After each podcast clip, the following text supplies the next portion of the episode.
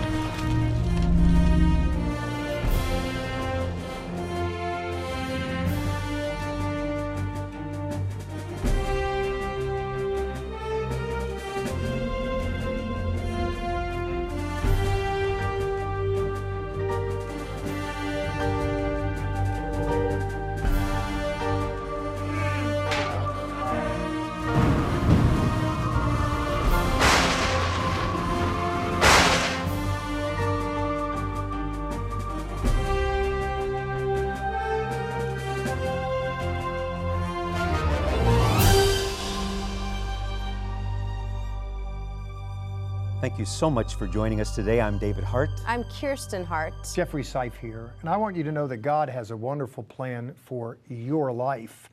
Lots of interesting things on the other side of the sinner's prayer. Not always easy. And I think of that when I think of Paul, to tell you the truth. The Lord led him all over the world, and he saw so many things and so many interesting circumstances. There were troubles, but the good Lord delivered him from them all. Well, it's part of the journey. It's the ebb and flow. I mean, literally, he was on the water, ebb and flowing. But it's part of our story, part of our journey. Uh, Saul to Paul, his life changed dramatically. Yes, it's it's his story, it's our story, it's in the story. It's great to bring the world the story. Right. Paul's story, it's fascinating. Let's go to Dr. Seif on location right now. The waters of the Mediterranean here calm, but that's been known to change on occasion. In fact, the Mediterranean becomes so precarious that shipping stops in the winter. No one dares traverse these waters.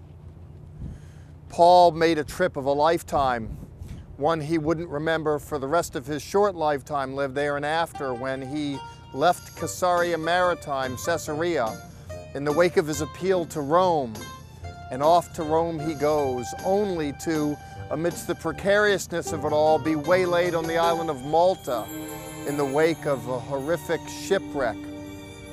Things start off rather tumultuous. As you might recall, Paul is in Jerusalem and a riot ensues as Judeans from uh, Asia Minor uh, recognize Paul there and they stir it up. Uh, Paul is taken into custody in the wake of a riot. Uh, Luke tells the centurion uh, was kindly disposed toward Paul, seeing a ruckus, he pulls him out of the fray. Uh, learning through one of Paul's relatives that some were out to kill him, then he will get a number of soldiers, a few centurions actually, to escort Paul by night to Caesarea. And there in Caesarea, he will uh, go before Felix, who will procrastinate, and then Festus, who's minded to do much the same. Finally, it's when he is uh, getting a hearing before Festus in Caesarea Maritima, which, by the way, was the ancient uh, Roman home away from home. It was where the Roman occupiers were headquartered. It was there where realizing that he was not going to get a fair trial in Jerusalem because there were too many of the powers that be that were given to his demise unfairly, Paul then makes his appeal to Caesar, in response to which the narrative goes in Luke, well, you appeal to Caesar, to Caesar you will go. Finally, at the appointed time, Paul boards a ship. Uh, there's a centurion that's guarding him. There are a lot of people on that ship, and off they go toward Rome, only to then get caught up in precarious waters. They have to get rid of cargo. Eventually, they're going to lose the boat, but they'll suffer no loss of life. And even amidst it all, Paul emerges as something of an heroic figure because he's the one that's given uh, uh, insight, uh, you know, magnificently so. The Lord just endues him with understanding of what will become of the journey. He presages there'll be no loss of life, and he endears himself to some. The net result is that uh, Paul will do just that. He will uh, give voice to these prophetic words. The boat will be shipwrecked on Malta, and there Paul will spend a season. And that Maltan story we'll get to in a second as we continue.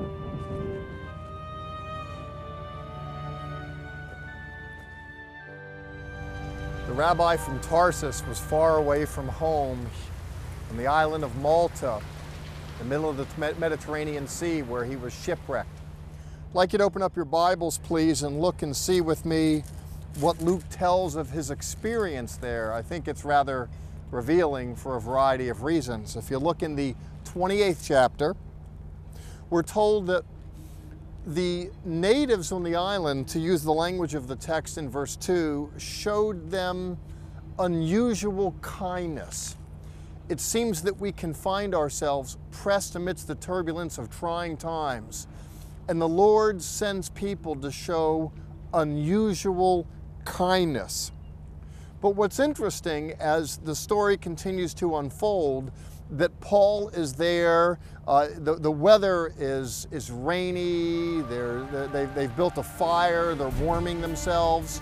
And a viper attaches itself to Paul's hand, in response to which those who in one minute were inclined to show great and unusual kindness look at Paul and construe him as some heinous figure, some murderer who, though he has fortunately escaped the sea, he can't escape providence. And so it is that God is judging him by slaying him by the viper.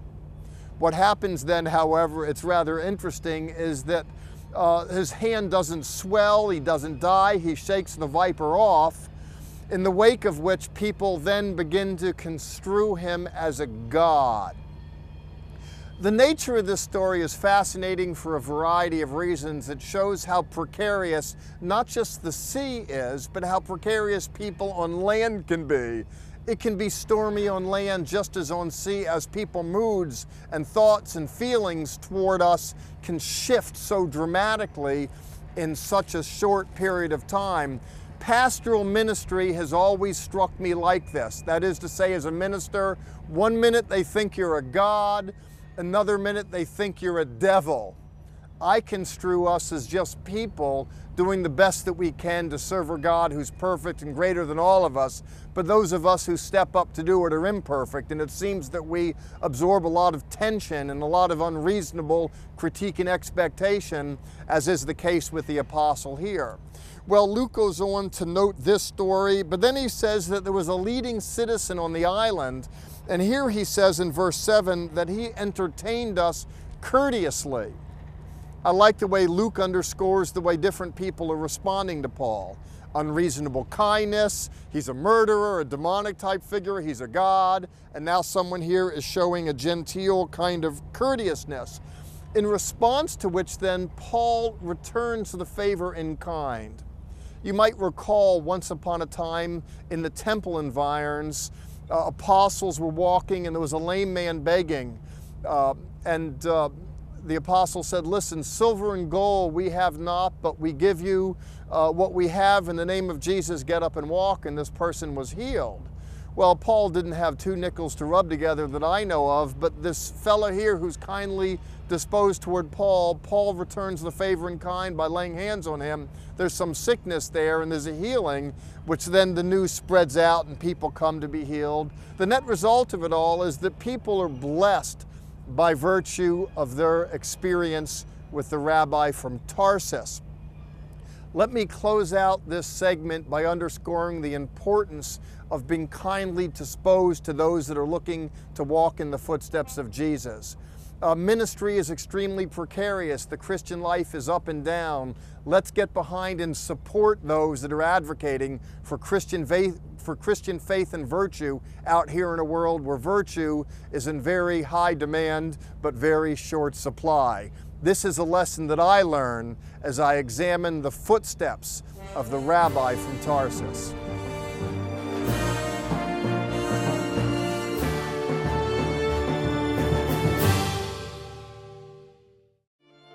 Our resource on this program, the Promised Seed of Abraham Lineage Chart. In appreciation for your donation of $20 or more, we'll send you this beautiful original artwork showing an overview of the family tree of Jesus. beginning with Abraham. This work of art is suitable for framing and also includes space for you to add your own names to the family tree. Call 1 800 Wonders and ask for the lineage chart or visit us at levitt.com. If you only watch us on television, you are missing additional content available only on our social media sites Facebook, YouTube, and Twitter. You can always visit our website, which is home base for all of our ministry activities and information. There you can sign up for our free monthly newsletter, watch the TV program, or visit the online store. You can sign up for a tour of Israel and Petra or a cruise to Greece and Ephesus. Please contact us for more information. There's a way you can connect with us 24 7 on our social media Facebook, YouTube, even Twitter. We would love for you to join us on that. Join us on social media, but also you can join us in the same place you just saw Dr. Seif teaching on the Mediterranean Sea. Absolutely amazing. We go two times a year. We go in the fall and also in the springtime. So check our website, levitt.com slash tours for information about our tours. Speaking of Dr. Seif on the Mediterranean, that is not a cheap way and or place to film a program but we do that one of our signatures is to film our teaching series on location whether it be in israel or on the mediterranean sea so thank you so much for making all of this possible we rely on you and we appreciate it And actually, Dr. Seif is on location right now in the heart of Rome. Let's go there now. And here we are in the empire. Fascinating to see the old ruins and the places. And it's my pleasure, by the way. I thank you for turning on the television so that you can see what Paul saw, so you can maybe feel it, so you can sense it. Here's Paul, a slave for the kingdom, making his way about the glorious Roman Empire. And it's in that empire, finally, where Paul is brought low, considered unworthy to go on living. He's going to, for all intensive purposes, or so they'll think, meet an inglorious end. And in this segment, we'll go to where he arguably ended. We'll go to the dungeon. The X marks the spot. We'll show you the Roman prison. There weren't many. This was one, perhaps the one, where Paul saw his final days. He who traveled around the empire that you're looking at right now, he who traveled thousands of miles, couldn't go a dozen feet as he's restricted in a dungeon. And from that dungeon, he will emerge and face his destiny to die. But truth of the matter is, he started dying the minute he started living. Now, what do I mean by that? If we can for a moment say, never mind his final steps, and if with me you can look at that first step, looking here in my Bible, it's the Brit Hadashah in Hebrew. What that means in English is the New Testament. There, Luke, in his book called Acts, records an exchange between Paul and someone. In Acts chapter 9, verse 5, Vayomer mirata Adoni.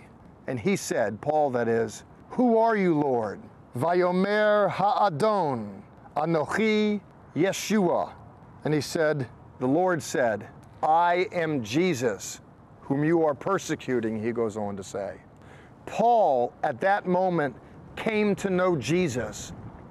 What a story. It's like Paul was this uh, religious leader he studied for years and years.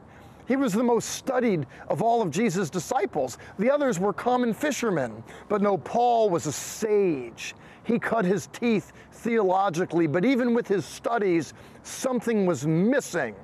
He knew the Word, the written Word.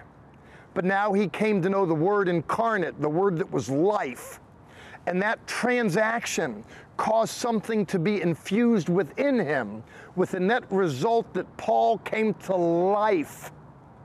And after he came to life, he was particularly proactive in helping other people come to know life. But there was a price to be paid. Paul was bleeding to death in some sense the whole while.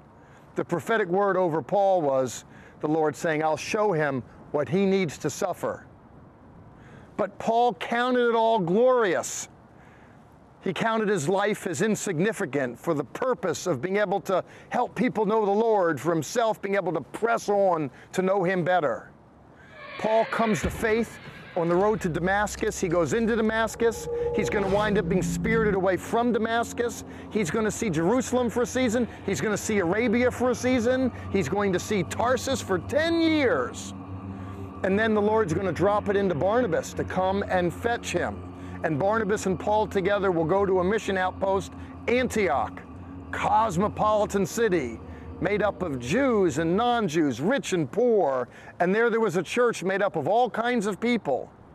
And in that church, Paul had a vision. He already had knowledge of the Word, and he had spirit. He was a new creation.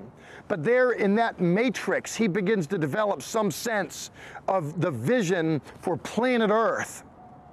When we follow in the footsteps of the rabbi from Tarsus, we note someone who went on various missionary journeys from Antioch to make known to the world that the Messiah has come and his name is Jesus. But not just to the Jewish world, but to all the world. He went by sea, he went by land. He found himself experiencing reception and rejection. He preached in synagogues, some loved him, some didn't. He spoke in marketplaces. Some ignored him, some didn't. But that intrepid, bold uh, pioneer of the faith was used by God to establish communities. But there was a price to be paid, for in conjunction with the new life, the, uh, the spirit of anti life was invested again him, with the net result that he was arrested on many occasions. He escaped from his imprisonment on a number of occasions, but not this time. And so off we go to the dungeon in Rome. Off he went. I would imagine he had a smile on his face, however, for this was the man who said he counted his life as nothing. For him to invest his life for Christ's sake, for him to die for Christ, it's all good. This was a man on a mission, and his mission finally took him to this place. And in a minute, we're going to see where Paul finished, and we're going to take you to the place that was Paul's final place.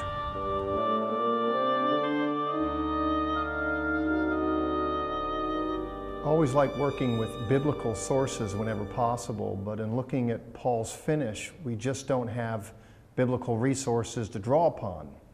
Luke, Paul's historian, tells us that Paul was imprisoned in Rome. It was more or less a house arrest, a casual arrest, and there's a very cogent argument that he was freed from that and then he went about and, uh, uh, and, and, continued his ministry. Uh, this is enforced by his letter to Titus, for example, when he refers to the ministry in Crete that was established, encourages Titus to continue on. But as you follow Paul's missionary journeys in Acts, there's no record of him spending any time in Crete to speak of. Uh, for that and other reasons, scholars argue that Paul got out of his quandary in Rome and traveled about only to then return to Rome and arguably return to this place in Rome where he finished up.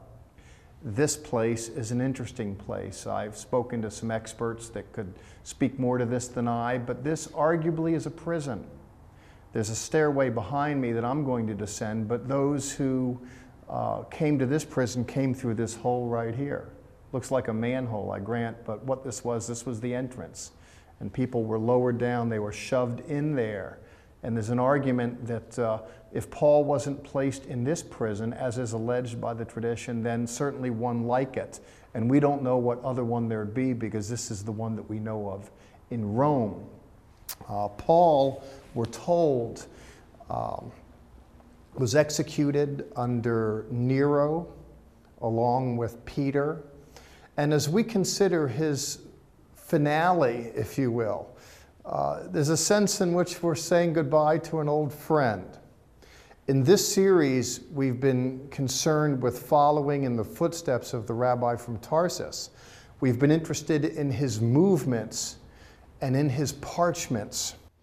And as we do a wrap on his movements, let's just say that one of his movements would have been to be compressed inward and shoved down this hole where he found himself in prison for a season. Such is the tradition.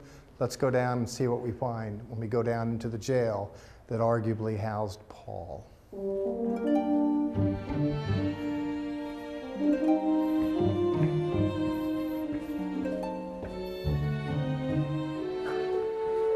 It's hard to get comfortable down here, but then again, it's not a hotel. The walls are pressing in on me, feel like the ceiling's coming down. I'm a pretty tall guy anyway, and I'm right up against it. This is arguably where Paul finished up, and as I'd said, it's not comfortable. It smells too. Um, there's a cistern here where the prisoners could attend to their business. Uh, must have been a horrible place to be. But Paul was no stranger to these environs, interestingly, in a world where people extol the virtues of a Christian life, how everything comes up roses uh, when you know someone prays a sinner's prayer. Uh, for as much as that's advocated, uh, I don't know that the church knows what to do in a place like this. Uh, never mind this place for a moment. The Lord prepared Paul for this. This wasn't his first time when he was in difficult straits. He is autobiographical in his Corinthian correspondence, and I want you to look in 2 Corinthians chapter 11, verse 23, where he shares that he had abundant labors. He says he was in stripes often, and that's not to say he liked wearing stripes as opposed to paisley or whatever. Uh, it's just that he was he was beat so many times. His back, his legs, he, he would have been a mess. Uh, he says he was in prisons more often and deaths often. Five times I received 40 stripes minus one. He wasn't just whipped with a belt, but there were little sherds at the end of that, charged to kind of tear into the skin. It was horrible. Three times I was beaten with rods. Once I was stoned. People say, was Paul married? I mean, who, at one level, he wasn't much to look at and touch. He was just living, moving scar tissue, if you will. A busted up kind of fellow for all he'd been through. He says, three times I was shipwrecked, you know, as if all the imprisonment and torture wasn't bad enough. This guy had a rough go of it, but you know what? Difficulties notwithstanding, the grace of God sustained him, and he was able to find a triumph in tragedy.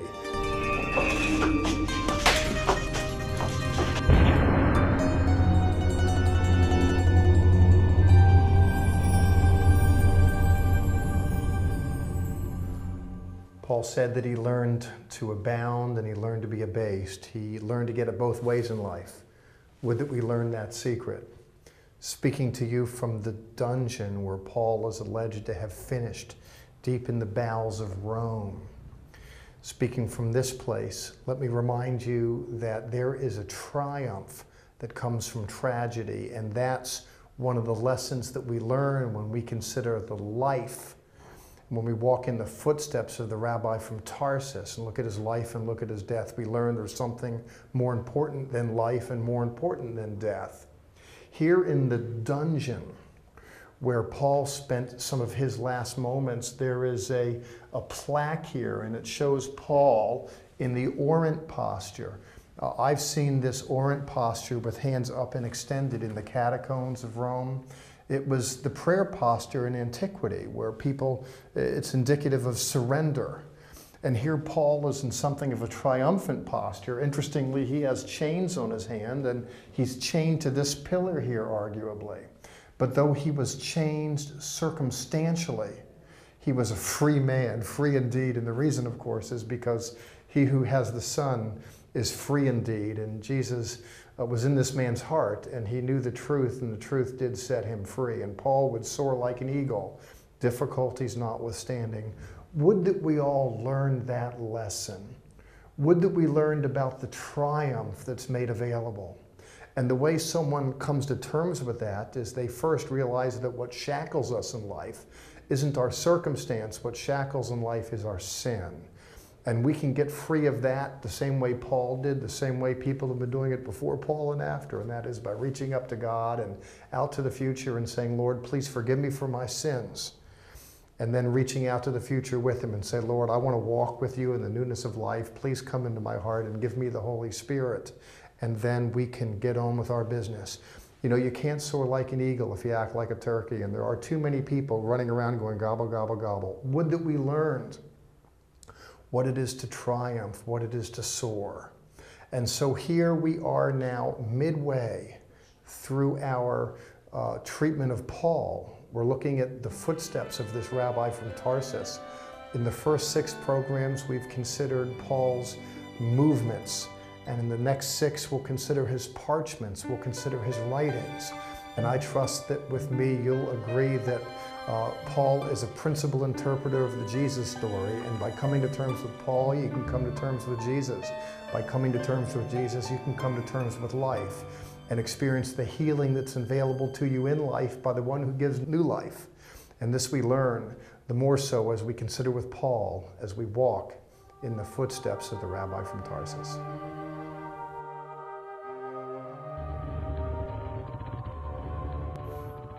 In the ancient world, Paul traveled uh, so many miles. He, he covered a lot of territory, and so did you in the filming of the series. Yeah, but there was a difference. Uh, Paul's travels to Rome, he got a ticket courtesy of the empire. Caesar picked up the tab because he got jacked up by the police and he appealed to Caesar. So he got a free ride, if you will. He did. We don't at the end of the day. And it's not just a question of a passage for me or you to get overseas. That uh, when we film these series in the footsteps of Paul, we travel with a crew in tow and equipment. And that's just for the development of the program. Then once we get into the studio and do this, uh, that adds expense, but all that pales in comparison to the studio costs, to the uh, network costs to get it out there on TV. You know, Paul got where he was going courtesy of the Empire. We get where we're going courtesy of your sacrificial giving. And the wonderful thing about giving, uh, the good book says that when we give, it's given back to us a hundredfold, and God has a way of blessing personally. There's a promise associated with blessing the Jewish people in Genesis. God says, I'll bless those who bless you. I want you to sow some seed into this ministry, not to bless me really, but to bless uh, this story and other people as they experience the good news through the eyes of the Jews, in particular, here learning about Paul. It's a great story, isn't it? It is. And we have so much more to bring you here on our program, but also on social media. Please find us and follow us. But for now, would you close us out? Yes, follow us, follow Paul, and as you go, Sha'alu Shalom Yerushalayim. Pray for the peace of Jerusalem. Join us right now for additional content that is only available on our social media sites Facebook, YouTube, and Twitter. Visit our website, levitt.com, for the current and past programs the television schedule, tour information, and our free monthly newsletter, which is full of insightful articles and news commentary. View it online, or we can ship it directly to your mailbox every month. Also on our website is the online store. There, you can order this week's resource, or you can always give us a call at 1 800 WONDERS. Your donations to our Jewish roots help us to support these organizations as they bless Israel please remember we depend on tax deductible donations from viewers like you.